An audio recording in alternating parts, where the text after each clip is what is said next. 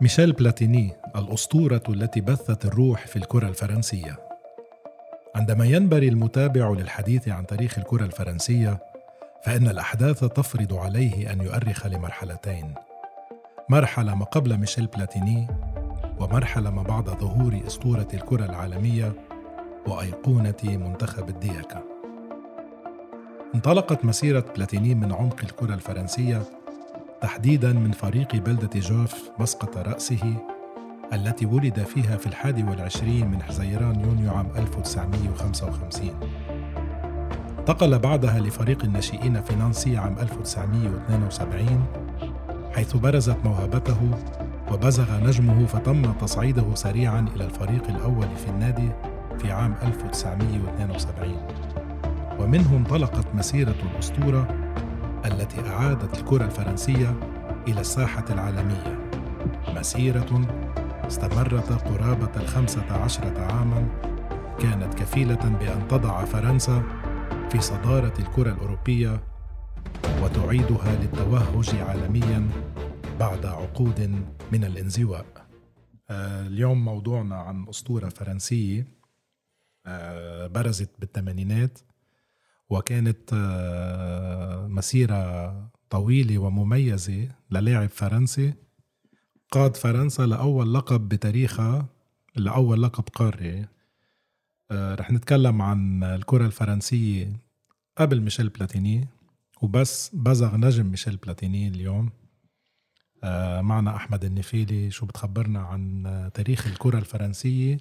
قبل ما الناس تعرف ميشيل بلاتيني وقبل ما ميشيل بلاتيني يقود فرنسا لأول لقب لها قاري أهلا بك يا إلي واهلا بالسادة المستمعين وإن شاء الله تكون الحلقة إضافة وإلقاء للضوء على أسطورة كبيرة الحقيقة.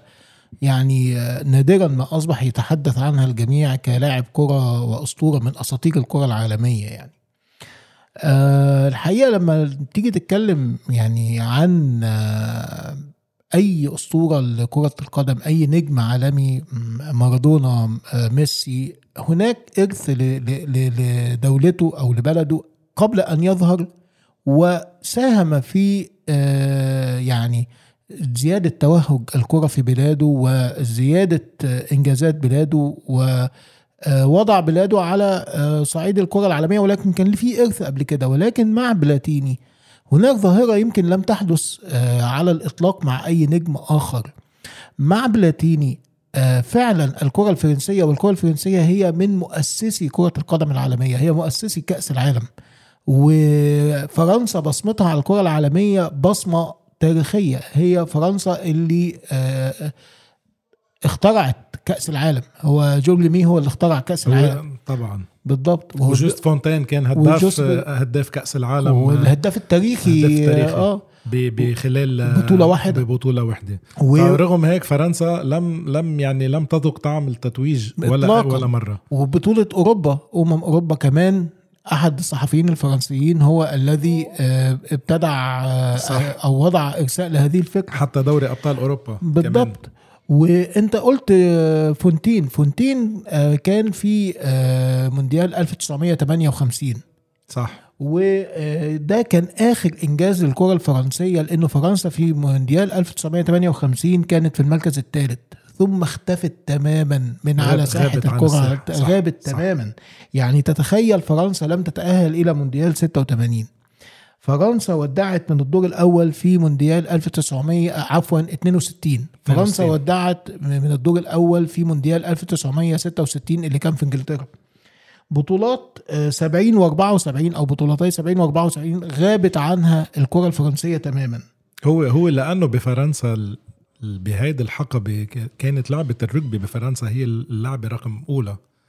وفرنسا اللي كان مغاير عندها كان الاهتمام بالرياضات الثانية أكثر من كرة القدم بحد ذاتها. إرث فرنسا الأولمبي في هذا التوقيت أولي. فعلا كلمة حقيقية جدا في كل الألعاب الأولمبية وكل الرياضات الأولمبية كان أعلى بكثير جدا من كرة القدم. يعني وكانت الرجبي تعد الرياضة فعلا من الرياضات الأولى في فرنسا يعني في بقيت بقيت لبعد الثمانينات بفرنسا لحد للتسعينات لحتى كرة القدم بلشت تاخذ الأهمية أكثر من الرجبي من باقي الرياضات بفرنسا. بالضبط بالضبط. فهو ميشيل بلاتيني اللي عم نتكلم عنه هو أحد هؤلاء اللاعبين اللي يعني مش بس اكتفى إنه يعمل آه، يسجل أرقام قياسية ولكن ميشيل بلاتيني كان من اللاعبين الأساطير يلي أنت بتتمتع بس تشوف اللاعب أكيد.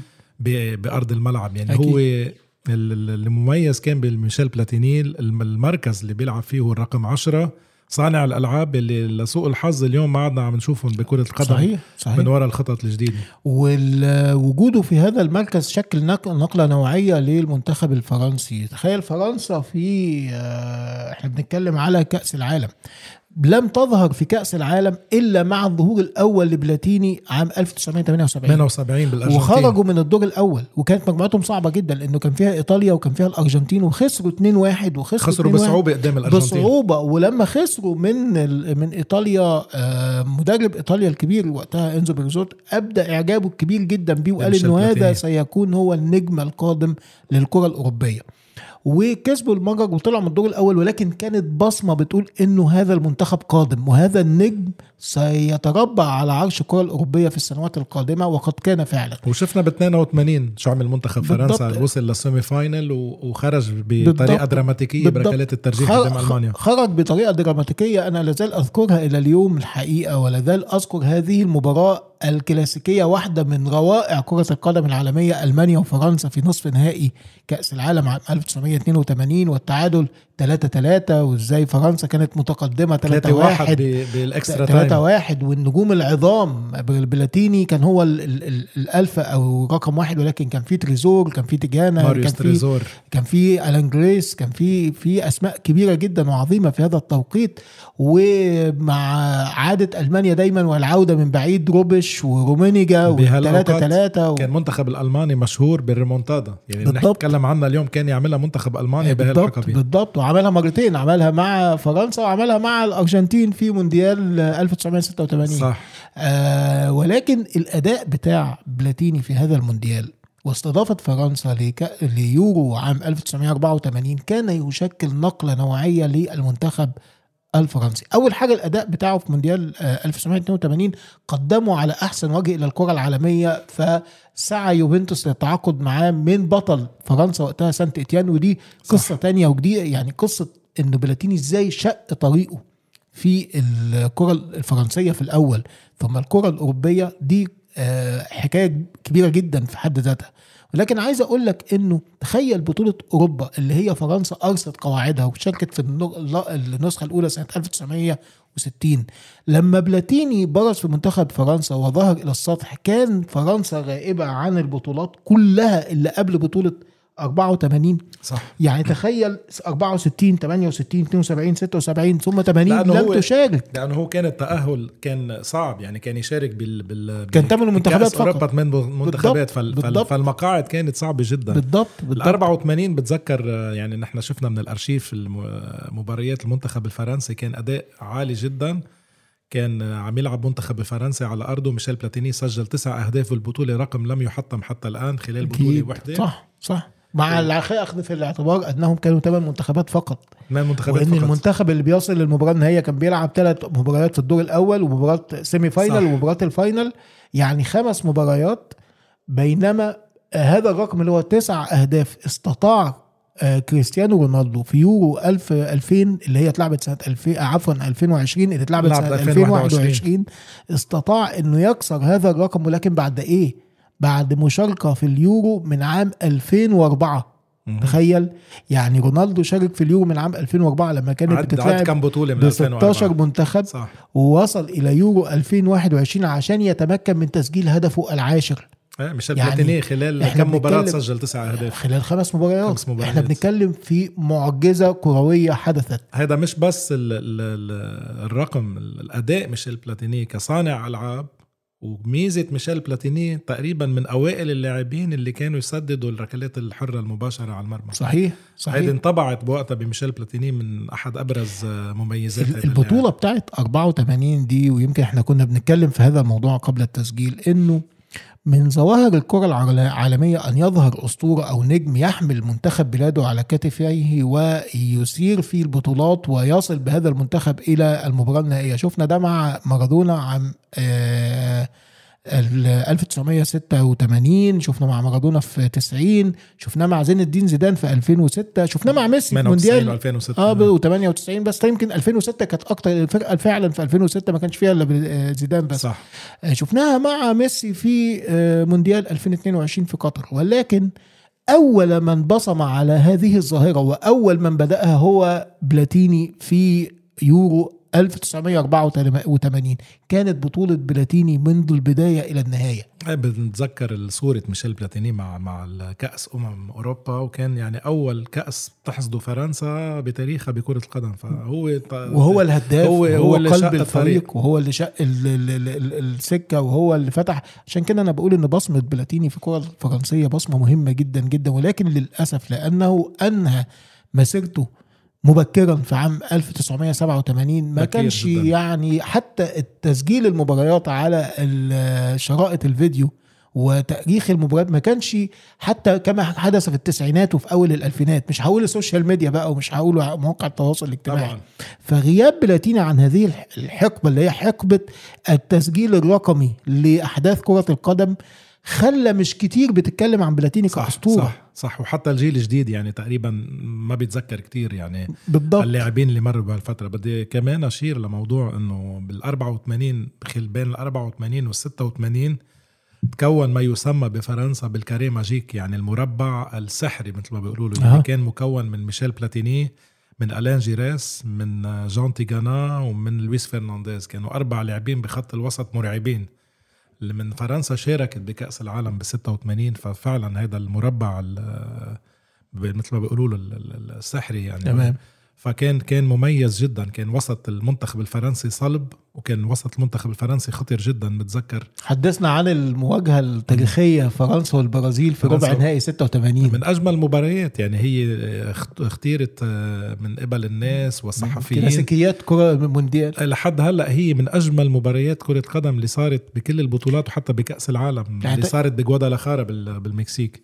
يعني تخيلوا يا جماعة بلاتيني يشارك في اتنين كأس عالم.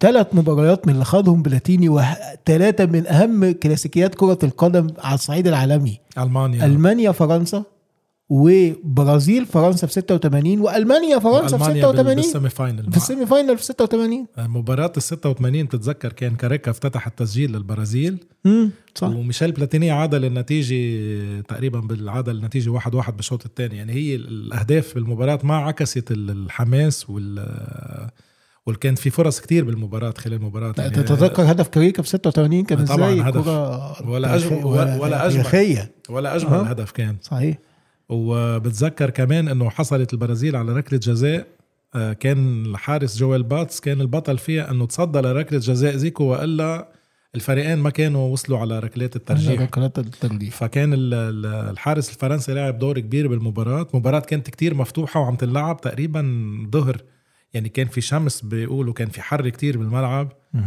آه، كانت الناس كلها متوقعة إنه منتخب البرازيلي كان بضم أقوى النجوم سقراطوس كان موجود وكاريكا وزيكو يعني من أبرز نجوم اللي مرقوا بتاريخ الكرة البرازيلية كانوا موجودين. أيوه.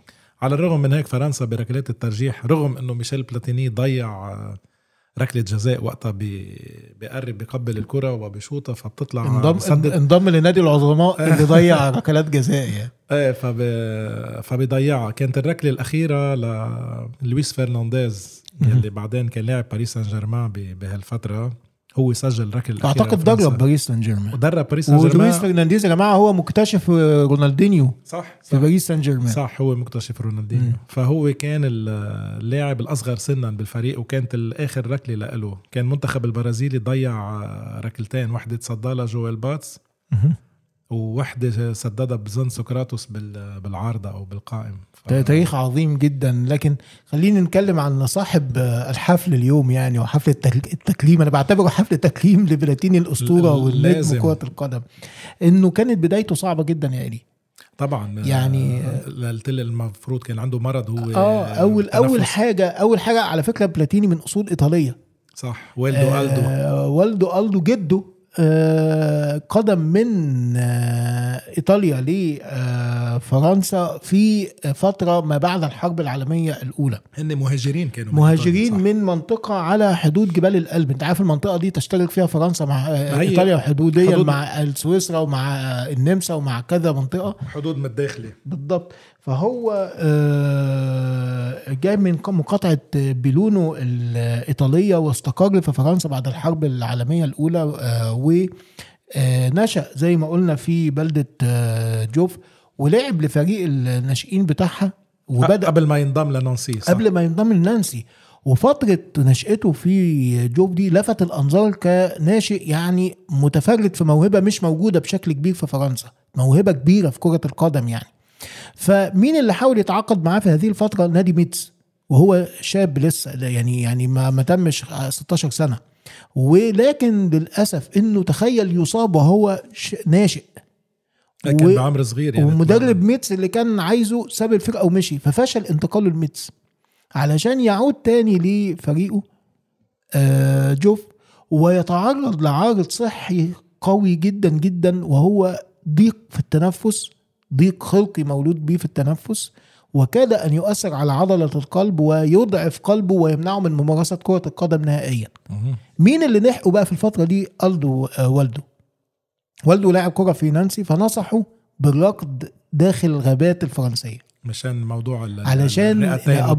علشان لما يركض يدخل كثير من الأكسجين إلى رئته وتتسع حويصلات الرئ- الرئة ويستطيع أنه يعني التنفس بالنسبة له ما يبقاش مشكلة أثناء المباريات. هو كانت مشكلته لميشيل بلاتيني حتى بعد فترة يعني دائما بدنيا يعني ميشيل بلاتيني كانوا دائما يقولوا يعني هو رجل كالكمبيوتر بالملعب يعني هو كان مفكر وكان يخطط وكان يصنع ولكن ميشيل بلاتيني بدنيا لم يكن لاعب قوي يعني بدنيا لم يملك المقومات البدنية. فكان دائما ميشيل بلاتيني نشوفه بآخر مباريات كان ما ما ما يكون عنده ما يكونش. ال- اللياقة المطلوبة. فكان ميشيل بلاتيني ميزته بالركلات الحرة كانت ميزته بالتهديف بس بدنيا لم لم يكن لاعب قوي يعني. إذا اليوم بتحط ميشيل بلاتيني بظروف كرة القدم الحالية يمكن كان عنده صعوبة إنه يقدر ما يلعب. بالضبط بالضبط بالضبط. ولكن إنه هذه العبقرية وهذه الرؤية في الملعب وهذا التدخل في الأوقات الحاسمة في المباريات وحسمها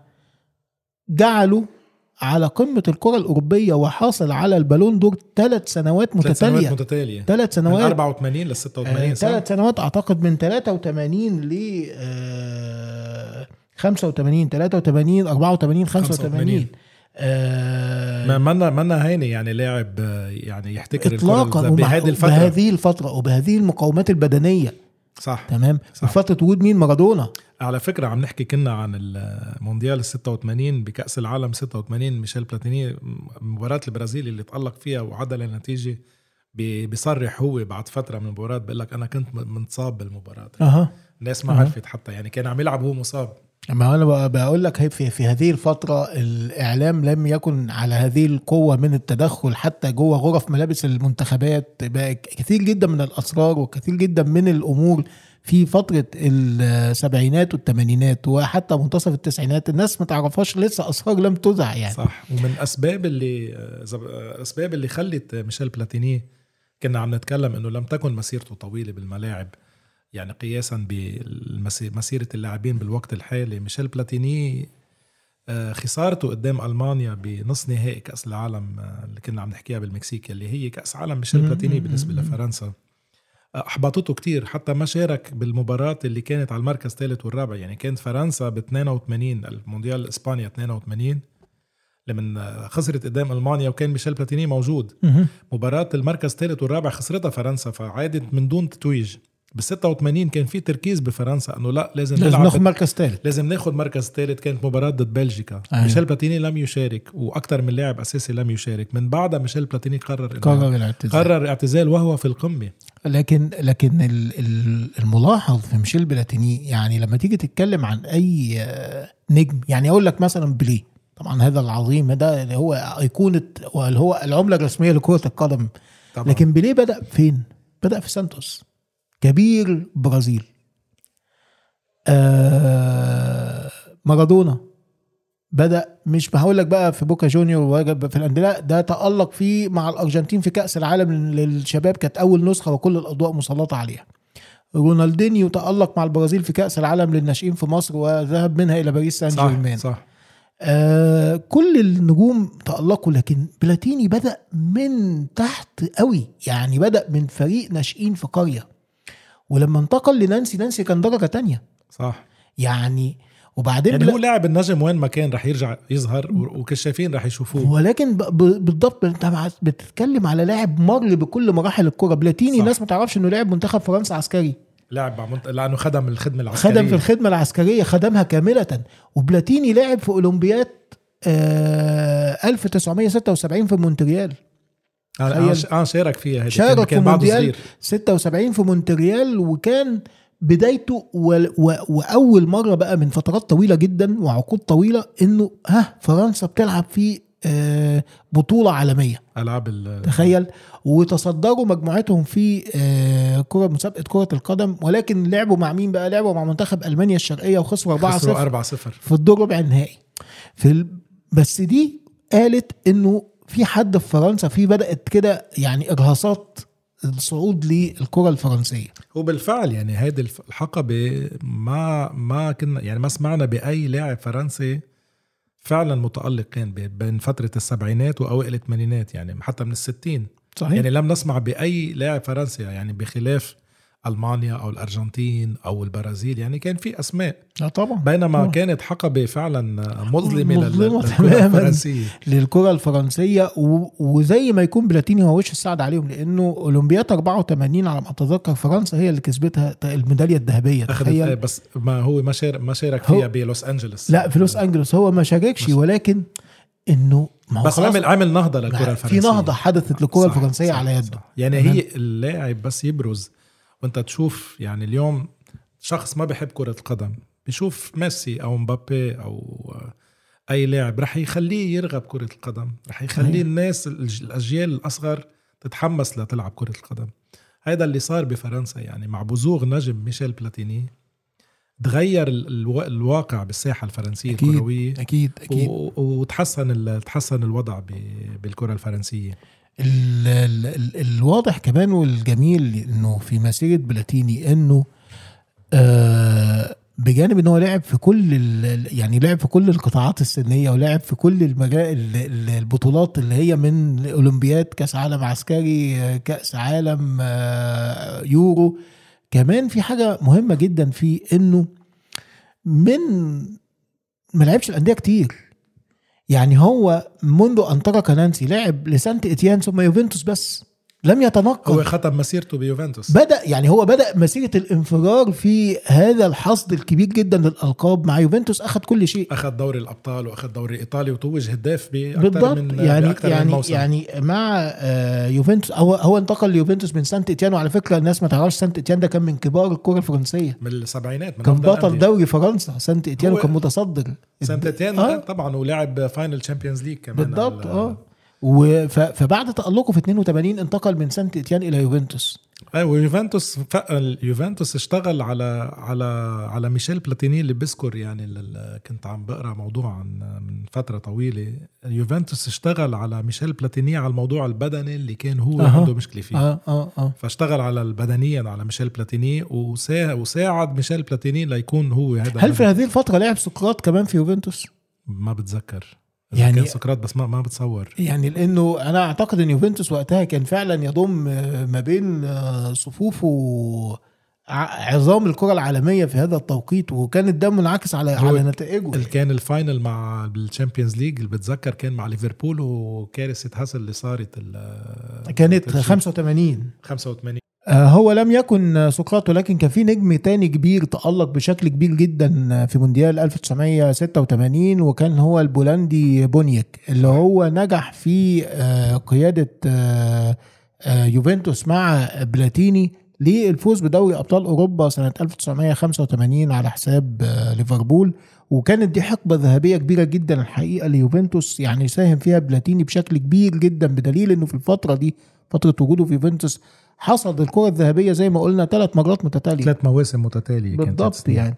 كان آه، نجم كان تقريبا النجم الأوحد هو بيوفنتوس كمحبوب الجماهير و أكيد هو هو كان تخيل, في مركزه اللي هو ليس رأس حربة لاعب 147 مباراة سجل 68 هدف.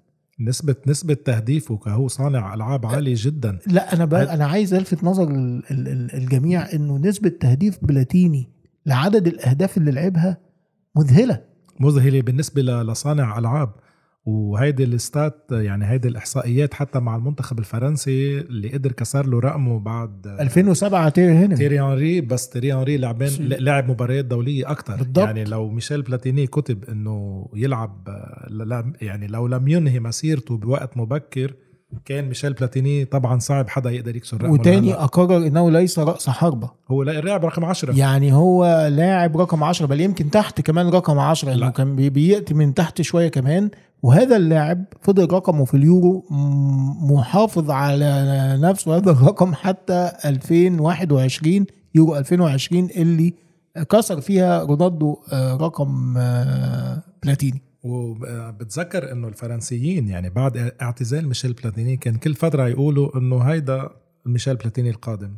هيدا اللاعب رح يكون ميشيل بلاتيني نفس القادم. ما حدث ولكن مع زيدان. إيه ولكن لم يت... لم يتحقق الأمر إلا مع زين الدين زيدان وقتها دخل على المنتخب الفرنسي بال 94 وكان فعلا هو اللاعب رقم 10 أكيد ولكن ما يميز يعني بداية ظهور زيدان شبهوه كتير بميشيل بلاتيني بتذكر بهيدي الحقبة بالمنتصف التسعينات لحد ما لعب اليورو 1996 وكأس العالم 98 سألوا ميشيل بلاتيني قالوا له شو رأيك نحن عم نقول إنه خليفتك هو زين الدين زيدان. قال لهم زين الدين زيدان هو فعلا الرقم عشرة اللي بيشبهني بالملعب ولكن ما يميز زيدان عني هو أنا كنت سجل أهداف أكثر من زين الدين زيدان. يعني أنا نسبتي ال- تهديفيه أعلى. تهديفية لزيدان أقل مني ولكن ما يميز زيدان عني هو جمالية أهدافه. وعندما يسجل تكون أهدافه دائما جميلة جدا. لكن أنا عايز أسألك كمتابع وكعاشق للكرة الفرنسية ويعني مؤرخ للكرة الفرنسية مين هو النجم الأكثر يعني قربا إلى قلب قربا إلى قلب الفرنسيين؟ هل هو آه، بلاتيني ولا يعني إذا آه، زيدان؟ يعني هو زيدان بعد ما فرنسا فازت بكأس العالم 98 احتل زيدان المرتبة الأولى هذه على الأكيد. مهم. آه الجيل القديم بعده كان بفضل ميشيل بلاتيني بس ما فعله زيدان وجاب لقب كأس العالم وسجل هدفين بالنهائي قدام البرازيل. وما فعله بعدين باليورو 2000 وال 2006 رغم إنه فرنسا خرجت بكرات الترجيح وزيدان كان انطرد بالمباراة النهائية بوقت كان هو حمل منتخب فرنسا لل final حسب ما متذكر. يعني فهو أصبح زيدان هو رقم واحد بفرنسا لحد هلا. أكيد. يعني حتى كيليان مبابي اليوم النجم ال- ال- المحبوب والجيل الجديد يلي كله بيعرفه واللي ما بيعرف ميشيل بلاتيني وبيعرف شوي زيدان. حتى ال- ال- الجيل يعني اليوم مبابي بتتذكر اللي صارت موضوع رئيس الاتحاد الفرنسي لكرة القدم بس آه. بس تكلم بطريقة غير لائقة عن زيدان. أول حدا رد عليه كيليان مبابي قال له زيدان هو فرنسا. طبعا وزيرة الرياضة الفرنسية والدولة كلها ردت عليه. الدولة كلها ردت. عليه وأدت أدى الموضوع إلى عزله عن رئاسة الاتحاد الفرنسي. صحيح صحيح. عايز بس أفكر انه آه، بلاتيني يعني ال- كان هداف تاريخي لغاية 2007 ب 41 هدف سجلهم في كام؟ في 72 مباراة. بس 87 إيه. يعني ب 41 هدف في 72 مباراة. آه، آه، نسبة عالية جدا. نسبة نسبة نسبة لا يمكن تخيلها يعني. أيوة. اللي لاعب مش راس حربة اكرر تاني واللي تفوق عليه الاثنين اللي تفوقوا عليه بعد كده هم يعني آه مهاجمين صرحاء مهاجمين سواء صراحة إذا كان تي- تيري أو اوليفيه جيرو. اوليفييه جيرو. بالضبط. اوليفييه جيرو يمكن قطع ال 100 مباراة دولية ب- بتصور لعبوا أكتر منه لعبوا متأكد. منه بكتير. الاثنين لعبوا في- منه بشكل كبير في, يعني. في فرق كبير بيناتهم. آه، فده طبعا شيء آه، يعني يعني يصب في مصلحة آه، بلاتيني على الصعيد ال- إنه عبقريته في الملعب إنه مش بس صانع ألعاب ومش بس واحد كان آه، كان يسجل بالرأس كان يسجل بالقدمين. وبكفي كان ال- الأهداف اللي كان يسجلها من ركلات حرة. ال 82 ال- سوري ال- اليورو 84 اللي فازت فيها فرنسا كان سجل ركلة حرة آه، لم تكن قوية جدا ولكن سددها بطريقة ذكية جدا. حاول الحارس الإسباني يسيطر على الكرة وقتها كان الحارس اركونادا فالكره الكرة بتنزل من تحت جسم. الحارس وبتدخل بالمرمى بطريقة مفاجئة. فكان هذا الهدف الأول بالمباراة النهائية. وفرنسا فازت صحيح. 2-0 يعني تخيل جيرو دلوقتي 53 هدف رقم مش بعيد عن رقم 41 هدف بس جيرو دلوقتي كم مباراة 53 دولية؟ 120 مباراة أنا دولية أنا عم أقول لك انه إنه تخطى ال 100 يعني مباراة يا دولية. راجل 120 مباراة أكتر من 50 ضعف. مباراة بالظبط بالظبط هذا اللي عم نحكي يعني لو بال- بالمعدل بتاع بلاتيني ده لا يعني بلاتيني أكتر في المعدل التهديفي بك- بكتير أكتر من كريستيانو رونالدو. صح. هداف تاريخي لليورو أكتر من هداف منتخب فرنسا. اوليفيه جيرو. مزبوط صح. دي مع يعني ملحوظة لازم تتقال في حق بلاتيني طبعا يعني. هي- هيدي ميزته. أنت اليوم عم تحكي كصانع ألعاب رقم 10 ويعني نسبته كنسبة هداف يعني رأس حربي. بالضبط. وهو الاتحاد الدولي لكرة القدم لما حب يعرف مين هو لاعب القرن وعمل تصويت وعمل جمع كل الاسماء اللاعبين الكبار وحصل بلاتيني على المركز السابع في هذا التصويت هو دخل بتشكيلة القرن كمان بس هو دخل في. تشكيلة القرن أكيد آه، يعني. يعني من من اللاعبين فعلا واحد يعطيه حقه يتكلم عنه ميشيل بلاتيني أكيد من أكيد اللاعبين العظماء يعني هي قصة ال- الوقت اليوم الواحد الناس بتنسى يعني بتنسى يعني أكيد. عم تحكي لاعب أكيد. اعتزل بال 87 بس فعلا صحيح. أنت تضوي على هيك لاعبين بهالمراحل شيء حاجة حاجة كمان مهم مهمه جداً. في, في, في بلاتيني إنه يعني عمل في كل مجالات كرة القدم بعد اعتزاله. إيه من مدرب. مدرب. تخيل مدرب. مدرب منتخب فرنسا ميشيل بلاتيني لعب ثمان مباريات لتصفيات يورو 1992 مهمة جدا ال- ال- المرحلة دي اتكلمنا عنها في حياة بلاتيني لم التدريبية. يخسر أي مباراة ولم يتعادل يعني حقق من ثمان مباريات ثمان انتصارات. مهم. كان وقت ضجة العالم إنه ميشيل بلاتيني اعتزل كلاعب 87 استلم تدريب المنتخب الفرنسي وعمل ثمان انتصارات بثمان مباريات. تمام. ولكن فشل بالمرحلة الأخيرة باليورو كان صعب. لعبوا مع كان يورو 92 هو يورو المفاجآت. يورو مفاجآت هو يورو المفاجآت. يعني كانت إنجلترا طلعت من الدور الأول وفرنسا طلعت من الدور الأول والسويد وصلت لل semi-final هي كانت- والدنمارك وصلت لل semi كانت final. كانت صيغته غير كمان أعتقد آه، الصيغة الحالية. بالضبط. كانت. كان ثمان منتخبات فقط ويطلع أول وثاني من كل مجموعة وبعدين semi-final. ولكن كانت المفاجأة إن إنجلترا وفرنسا خرجوا من الدور الأول في الوقت اللي تأهلت فيه السويد والدنمارك بالإضافة ل آه، الدنمارك تأهلت آه، بالإضافة لل- محل إيه محل محل يوغوسلافيا بعد استبعاد. يوغوسلافيا آه، بسبب الحرب وفي هولندا و وألمانيا كانوا هما القوتين الكبار شوية يعني في ال semi. final لكن هي كانت بطولة المفاجآت بالتأكيد هولندا كانت حاملة اللقب 88 وبالظبط هولندا كانت حامله لقب ولكن هذه البطولة كانت هي يعني الختام من المسيره التدريبية لبلاتيني لم يرد أن يستكمل مسيرته بعد ذلك هو ما. افتقدوا ميشيل بلاتيني بهذا المنتخب على الرغم إنه كان عنده لاعبين كان بهالحقبة لاعبين من مارسيليا ومن آه، موناكو ولاعبين بيلعبوا برات الدوري الفرنسي. كان عنده اريك كانتونا متذكره منيح وكان عنده جان بيير بابان اللي كان صحيح. اللي كان لاعب معه بالمنتخب ب- بكأس العالم من 86 86 لاعب آه. كان بعده لاعب ناشئ تقريبا فكان عنده منتخب جيد يعني بس هذا المنتخب مع اعتزال بلاتيني افتقد للاعب رقم 10 اللي هو صانع الألعاب يعني كان يلعب على الأطراف ما كان عنده لاعب آه لاعب وسط آه صريح كان صانع في ألعاب. جيانولا على ما أعتقد في الفترة دي آه تقريبا اجى جينولا كان بعده كمان ناشئ بهالفترة. بس افتقد المنتخب فعلا بهالبطولة لوسط للاعب ارتكازه أو للاعب صا- ل- لصانع العاب فمن هيك منتخب فرنسا واجه صعوبات بالبطولة وخرج من الدور الأول رغم إنه خسر مباراة وحده وهي كانت فترة صعبة على فرنسا. أنت تتذكر فرنسا ما كانتش في مونديال 90 صح. وما كانتش في مونديال 94 صح. لم تتأهل يعني. هن آه. كمان ميشيل بلاتيني اعتزل خلال آه، بعد يعني بعد مونديال 86 87 بالظبط كانت آخر مباراة دولية ليه. صح. آه ولعبوا تصفيات يورو 88 لما يتأهلوا لليورو. صحيح. لما يتأهلوا كأس العالم 90 92 استلم هو بقى بعد كده.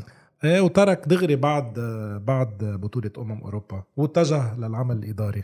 100% وهو في العمل الإداري كان يعني وصل فيه على صعيد الاتحاد الفرنسي إنه كان نائب رئيس الاتحاد الفرنسي. صح صح نائب رئيس الاتحاد الفرنسي. يعني هذا كان يم- يميز بلاتيني كانوا يقولوا عنه اللاعب اللي يتمتع ب بالدبلوماسية والسياسة بكرة القدم. مم. فهو كان كان حدا ذكي كان حدا بيعرف يخطط كان حدا بيعرف يعني وهو من منظمين آه، مونديال 98 أو هو بالظبط هو احد أحد ال- ال- الناس اللي كانوا وراء التنظيم الجيد لمونديال 98 100% وهو عنده على فكرة إنجاز تاريخي برضه لا يضوي عليه لأنه للأسف ما حدث بعد ذلك والتطور الدراماتيكي أو الدرامي الحزين جدا اللي حدث معاه جعل البعض يمكن يعني عن تعمد أو آه، غير إنه يتجاهل بعض الإنجازات لبلاتيني على الصعيد الإداري. بلاتيني هو أول لاعب في التاريخ أول لاعب في التاريخ يتم انتخابه رئيسا للاتحاد الأوروبي لكرة القدم. كانت أول مرة صح صح. وصار. في صار في حرب كبيرة يعني بال, بال اللي بنحاول بلاتيني يترشح على رئاسه ال- ال- الاتحاد الدولي لكرة القدم للفيفا. وصارت القصص مؤخرا يعني. وبعدين رجع القضاء آه، طلع يعني طلع ببراءة. بتصور ميشيل بلاتيني بل ولكنه لم يعاود العمل في يعني سألوه هو هو. أعتقد إنه كان في حكم جزئي عليه أو يعني هو في في. في أو في حكم عليه في مقادير كان بس هو كان موقوف ما كانش حكم مش يعني كان عدم منع نهائي لحد عام 2023 صح. يعني صح. ده ده اللي بس أنا بتذكر كان كان, كان الحكم بالآخر إنه كان براءة ميشيل بلاتيني ولم يثبت أي شيء وكان م- كان في عنده كان يقدر يرجع على الحياة ال- بال- بالاداريا يعني بكرة بس القدم برضه لا- لا، مش عايزين آه، نتجاهل إنه عمل بشكل جيد في تطوير كرة القدم ايا كان هو أذن. بعد ذلك ولكن هو نظم يعني طور في كرة القدم بشكل كبير صح جدا صح امور. كتيرة جدا من التعديلات اللي كانت مهمة في كرة القدم هو اشتغل عليها آه، كان حاول إن هو يعني آه، يجعل إنه لابد الأندية إن مداخلها توازي حجم إنفاقها على ال- الصفقات وعلى التعاقدات وهذا ال- الأمر يعني. آه، بلاتيني من الأسباب الرئيسية انه يورو 2020 يتلعب فيه أكتر من 12 أو 13 دولة. على فكرة يعني أنت اليوم بتقارن مع الرئيس الحالي للاتحاد الأوروبي okay رئيس آه، يعني ما ما في أي- تشيفرين تشيفرين السلوفيني ما في أي مشكلة بس أنت اليوم لما يكون عندك مثل ما قلنا واول لاعب أصبح رئيس ال- اليويفا. هذا مهم كتير إنه يكون في لاعب سا- سابق أكيد رئيس لأنه مثلا نقول تشيفرين هو أساسا رجل قانون محامي لم يكن رياضي ويمكن ما كان يحب الرياضة بس إنه رجل مشرع يعني ويشتغل بالقانون ولكن ميشيل بلاتيني آه، لاعب سابق يعني أنت أي لاعب اليوم دخل سواء على على اليويفا أو الفيفا طبعا رح. رح يحسن أكثر باللعبة طبعا. رح تكون نظرته للأمور غير الناس اللي بيشتغلوا بالمجالات الثانية أكيد طبعا طبعا أه وايا كان يعني إذا كان هو أذنب فهو أخذ أه يعني عقوبته أو جزاؤه. بس أنا اللي إحنا عايزين نقوله إنه برضو أه لابد من تذكر بلاتيني الأسطورة الكبيرة في كرة القدم وبلاتيني الذي يعني كان له بصمة في عالم إدارة كرة القدم. بالطبع. آه، أعتقد إحنا كده تحدثنا عن آه، هذا الأسطورة وهذا النجم الكبير جدا و... اتمنى نكون أعطيناه حقه لميشيل بلاتيني أتمنى. خصوصا من مشجعين الفر لكن أنت أنت أنت قول لنا بصفتك يعني يعني مطلع بشكل كبير على الكرة الفرنسية. إيه اللقطات المهمة البلاتينيه التي لا تغادر ذاكرتك على الإطلاق؟ هي ال- اليورو ال 84 كأس العالم أول شيء 1982 نص النهائي قدام ألمانيا. فرنسا فازت 3-1 للدقائق الأخيرة. ألمانيا بترجع بالمباراة. صحيح. وفرنسا يعني بتخرج بطريقة دراماتيكية. ال 84 أخ- قاد فرنسا لاول لقب لها أوروبي وعالمي. آه، 86 آه، كمان الربع نهائي الشهير قدام البرازيل وتعديله للنتيجة والتأهل على على النصف النهائي. ومسيرته طبعا مع يوفنتوس فوزه فوزه بدوري رائعة مع الأبطال. يوفنتوس صحيح. ف ويا ريت كان ميشيل بلاتيني لاعب أكثر يعني كفى مسيرته أكثر كلاعب قبل ما يدخل عالم التدريب وعالم ال كان يقدر ولكن زي انت زي ما انت قلت اللي هو حقق كل شيء فاز بكل الألقاب وكان هدفه هو كأس العالم. فلما فشل في 86 إن هو يصل للمباراة النهائية أحبط، صار عنده- احبط وشاف إنه خلاص. المسيرة لن يضيفها أي شيء بعد ذلك يعني شارك يعني ثلاث كؤوس عالم يعني لعب ب 78 وب 82 بالضبط. وب 86 بالضبط، بالضبط. بس فرنسا ما تأهلت على يورو 88 قال خلص أنا بختم مسيرتي يعني هون بنوصل لختام آه، هذه الحلقة عن أحد أساطير الكرة العالميين ميشيل بلاتيني ونتأمل آه، نرجع نتواصل معكم بحلقة جديدة وأسطورة